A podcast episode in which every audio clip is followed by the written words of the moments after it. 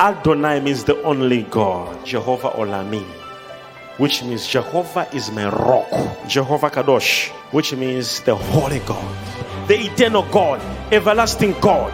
Jehovah Eroi or Elroi, which means God who has no end.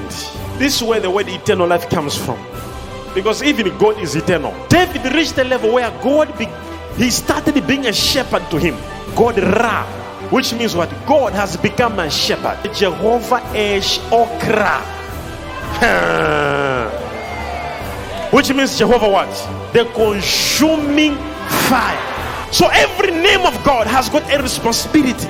You can't say in the name of Jehovah Jireh, the provider, I cast you out. It doesn't make sense. The reason why there are no results is because you don't know Him. According to you, He's just God. He is far above that. His name means a lot. His name means holy.